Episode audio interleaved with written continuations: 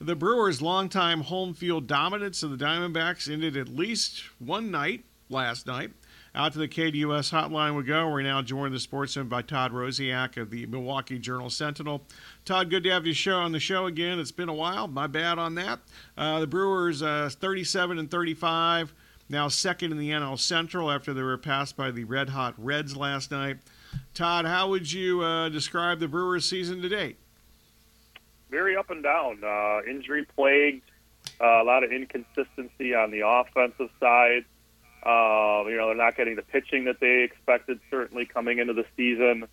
But uh, working in their favor is the fact that they are in a really bad division, and uh, I would I would expect uh, you know as long as they're able to kind of tread water, stay toward the top of the division, you know, second, even third place, I would say you're you're going to be well within striking distance of the leader. And uh, once they start getting some of these injured guys back, um, you know, get to the trade deadline, I would figure that the Brewers will make some moves to uh, fortify the offense. And uh, it's anybody's guess, but uh, certainly, I would say not uh, not what was expected coming out of spring training for this team. Yeah, we'll get uh, into some of those topics a little more depth in a couple of minutes here. But first, before we get into that, Craig Counsell of course, uh, former Diamondbacks World Series champion. I guess you're not a former Diamondback; you're a World Series champion with the Diamondbacks. Anyway, um, yeah, I've heard some speculation that he might be moving on after this season. Is that accurate? Uh, it, I, I, he is what you would call a lame duck manager right now. He does not have a contract uh, uh, after this year. Uh, that is totally by his uh, it's totally his decision. Uh, the Brewers have expressed many times their uh, their desire to have him back, and, and why not? He's certainly developed a, a reputation as one of the best managers, not only in the National League but in all of baseball. Uh, the sticking point right now appears to be uh, the, the family situation. He's got uh, one son, son already playing uh, baseball in the Big Ten. He's got another one heading to the Big Ten this next year and uh, he's got two daughters now in high school uh, who are both athletes as well. And as we all know, uh, you know, baseball is a is a job that keeps you away from your family for long stretches. And Craig, very much being a family man, uh, you know, misses a lot of stuff with his kids, and um, I, that's going to be, I think, a really heavy determining factor in, uh, as to whether or not he decides to come back next season. Um, it's something that he addressed right at the outset of spring training. Um, basically, has not talked about it since. Does not want to talk about it. Does not want it to be a distraction. So one way or the other, I wouldn't expect any kind of um, news or any uh, you know updates on that situation until right toward the end of the season, if not after the season. Also, former ASU head coach Pat Murphy is uh, who was uh, Counsell's college coach at Notre Dame. Murphy's the Brewers bench coach what, what has Murphy added to the coaching staff these last few years?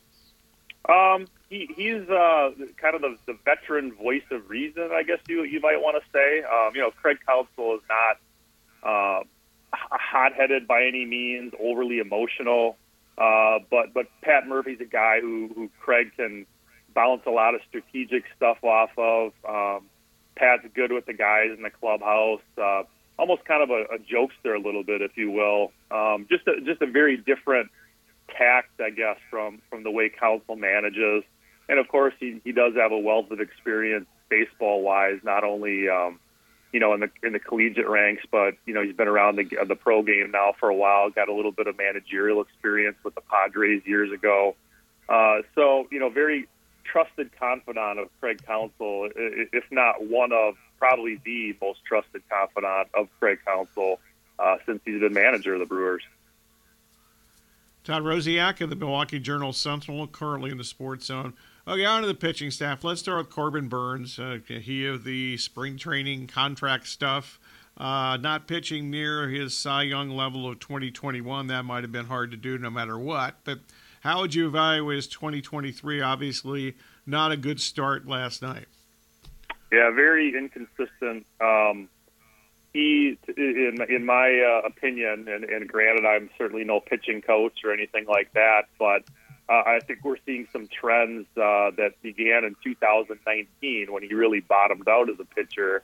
Uh, meaning he's been uh, very stubborn throwing one particular pitch. Back then, it was a four-seam fastball uh, that he did not adjust with and paid the price accordingly. And, and this year, it's been his best pitch for him. Unfortunately, his cutter.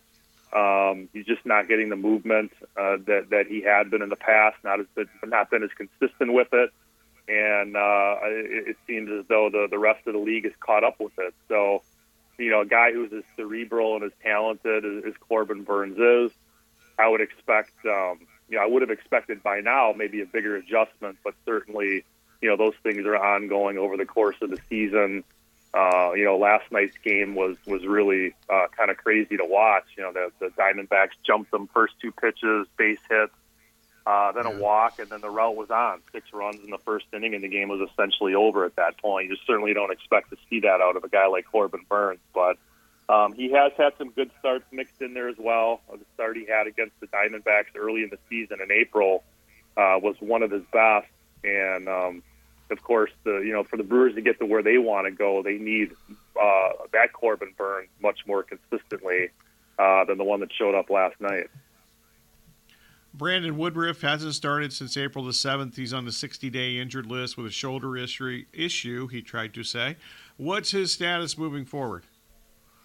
He, we're looking right now at probably the All Star break as um, a cutoff point as far as when uh, he may be welcomed back into the rotation. He's got a very uh, devilish kind of injury. It's a subscapular strain, so it's, it's an issue where they just completely shut the pitcher down for a long period of time. You have to let that area completely heal, and then you've got to build up from ground zero again. So all that work that you know the pitchers do in spring training, building building their arm up and getting their pitch count up you know that all went out the window once he got hurt, and he he is just now um, looking at getting back onto a mound and throwing uh, from a mound. So it'll be a slow ramp up. They'll they'll take it obviously very cautiously because he is. Uh, you know, if Corbin Burnes is their is their number one pitcher, he's one A. He's really darn good as well, and they don't want any setbacks uh, from him moving forward. So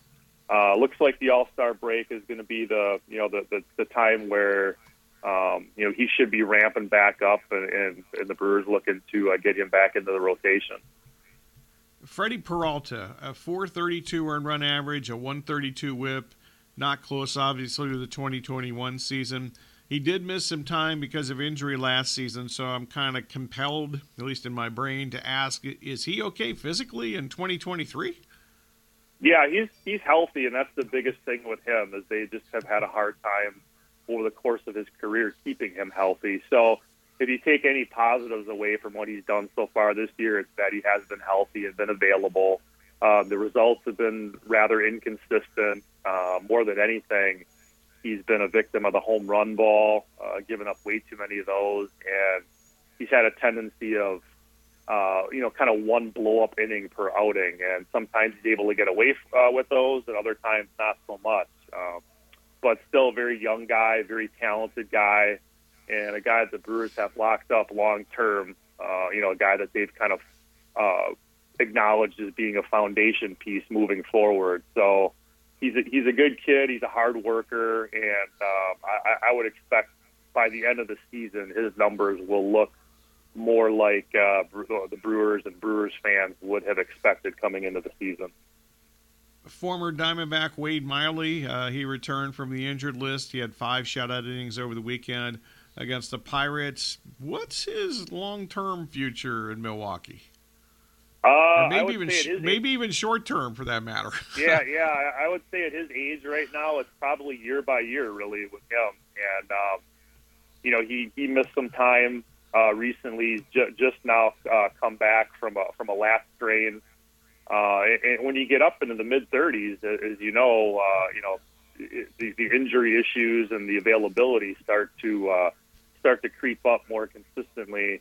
Uh, but when he's been on the mound and he's been healthy, he's been very effective. It's been a he's been a really good addition for the Brewers, who of course kind of brought him back from the scrap heap in 2018, res- helped resurrect his career, and he, he went on to pitch pretty well since then. So, um, not only from a from a physical standpoint, but also in the clubhouse. He's he's been a very valuable addition. Uh, Brandon Woodruff calls him the old mule. You know, he's he's uh, got a great sense of humor. He's got a great veteran outlook on things, and um, he really, you know, in, in his first year back, kind of kind of running that clubhouse again, which is, is a nod and a testament to um, just how respected he is. So really, um, you know, aside from the, the little bit of time he's missed so far with the injury, he's been a tremendous addition for the Brewers. Talking with Todd Rosiak of the Milwaukee Journal Sentinel. Okay, the offense. 26th in runs scored, especially bad against left-handed starting pitchers so far. Why has the offense struggled this much? Is there hope for a turnaround? Uh, I, that's a very good question. I, I would say the first month of the season was very promising. Uh, the Brewers got back to what they have not been for a long time, which was a team that was able to manufacture runs, lay down the occasional bunt, hit behind runners, move guys up, those sort of productive things that don't necessarily always show up in the box score, but help score runs. Uh, they've since, because of injuries and some inconsistency from some guys, have morphed back into what Brewers fans have seen for the last four years, which is really an offense that's home run or bust. They don't hit homers. They don't tr- tend to win games, and uh, it's a very frustrating style of baseball to watch unfold.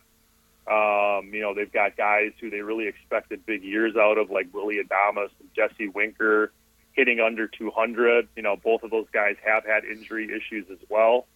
Um, you know, really, I would say the only bright spot at this point has been uh, kind of the resurgence of Christian Yelich after several years of not getting close to his, uh, you know, MVP caliber play from 2018 and 19 he's been really good, really consistent. He's had a great month of June so far. Um, his batting average is getting it's in the 270s. I mean, we could see it here near 280 pretty soon. Hitting the ball hard consistently, and he's also playing really good defense. So I would call him a, a low-key dark horse candidate to uh, return to the All-Star game this year, depending on who all goes in the uh, in the NL and the uh, in the outfield. But um, you know, if you if you want to take away one bright spot from the offense so far this season, it's, it's definitely been Christian Yelich. Also, you know, the Brewers and Counsell like to run, and the new rules have helped Yelich. He's got 16 stolen bases. Um, yeah, how much has his game changed because of he has had a power decline? He had the back issues, you know, the G juice ball from say 2019. But how's that changed this game overall? All of that. Yeah, uh, you know, when he came to the Brewers in 2018, the knock on him was he was a primarily ground ball hitting guy. And for the first half of 2018, he did make the All Star game that first year with the Brewers, but he was living up to that billing. And then all of a sudden, in the second half of 2018, he got into this crazy run of launch angle and was just hitting almost everything in the air. And that continued throughout 2019 when he finished runner up to Cody Bellinger for MVP. Um, then, of course, at the end of that year, hit the ball off his knee, broke his kneecap, and he really has not been the same since. But he's really kind of gone back to that that career norm that he's shown in Miami, which is, uh, you know, primarily a ground ball guy, but he is hitting the ball hard. And the good signs are now that he is driving the ball to the gaps with a little bit more consistency. Uh, he, he's got nine home runs right now, so he's trending, you know, obviously toward double digits. But if he can get up toward that 20 mark by the end of the season, um, you know, I, with the improved defense as well, the base running, I, I would say it's, you know, not been a complete resurgence, but it will have been a very successful year and something that the Brewers no doubt wanted to see because they've got, you know, quite a few more years and a lot more money uh, invested in him uh, with that yeah. contract extension that he signed um, just prior to the pandemic. Basically untradeable, even if they wanted to trade him. Um, with the mediocre, the mediocre at best NL Central, any idea what direction the Brewers might go in the trade market over the next month? Uh, I, I was assuming that they are able to tread water, like I said before, and stay you know, right in the mix toward the top of the standing. Um, I, I would certainly expect them to be aggressive in, in adding. And, and to me, the two areas that, that they would look to add, number one would be offense, and number two would be bullpen. Any any contending team is always looking to improve the bullpen. Um, you know, they've got they've got a pretty well regarded farm system, so they have pieces that they can move if need be. Um, but I would certainly expect this year will not turn out like last year where they traded Josh Hader uh, rather unexpectedly and really kind of tanked their playoff hopes. I think they kind of learned their lesson. Uh, they, they they sent the, the clubhouse into a little bit of a tailspin, and they really never recovered from that and finished uh, just shy of uh, getting back into the playoffs. So uh, I, I would expect them to hold on to their three pending. Um, they, they've guys uh, Corbin Burnes, Brandon Woodruff, Willy Adames. They all have one more year to go before they hit free agency. Brewers likely will not be able to afford to keep any of them.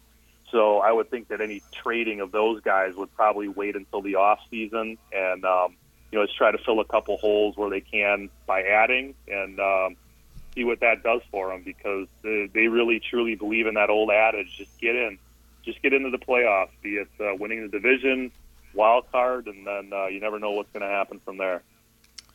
Yeah, in fact, uh, you mentioned uh, the Hader trade. I, I, was on the air when that uh, the news broke, and I almost fell out of my chair here. so I was yeah. yeah hopefully, hopefully not another fall out of my chair moment or close to it. um, last up, uh, I don't know if this is even a fair question. We've had three different leaders in this division in like the last week. So who wins the NL Central? I guess the Cardinals don't. I don't think I've said that for many years. Yeah, it's, uh, it's a good question. I actually uh, tried asking Corbin Burnes that after the game last night. Not so much who's going to win, but you know, have you been keeping an eye on what's been going on in the in in the standings? And you know, his answer I think is what almost every player to a man would say is that it's just it's way too early to worry about that right now. And I get that, but um, you know, it, it, it looks like uh, the Reds have suddenly gone from a team that everybody expected to finish in last place to potentially being buyers, which is a crazy storyline in and of itself.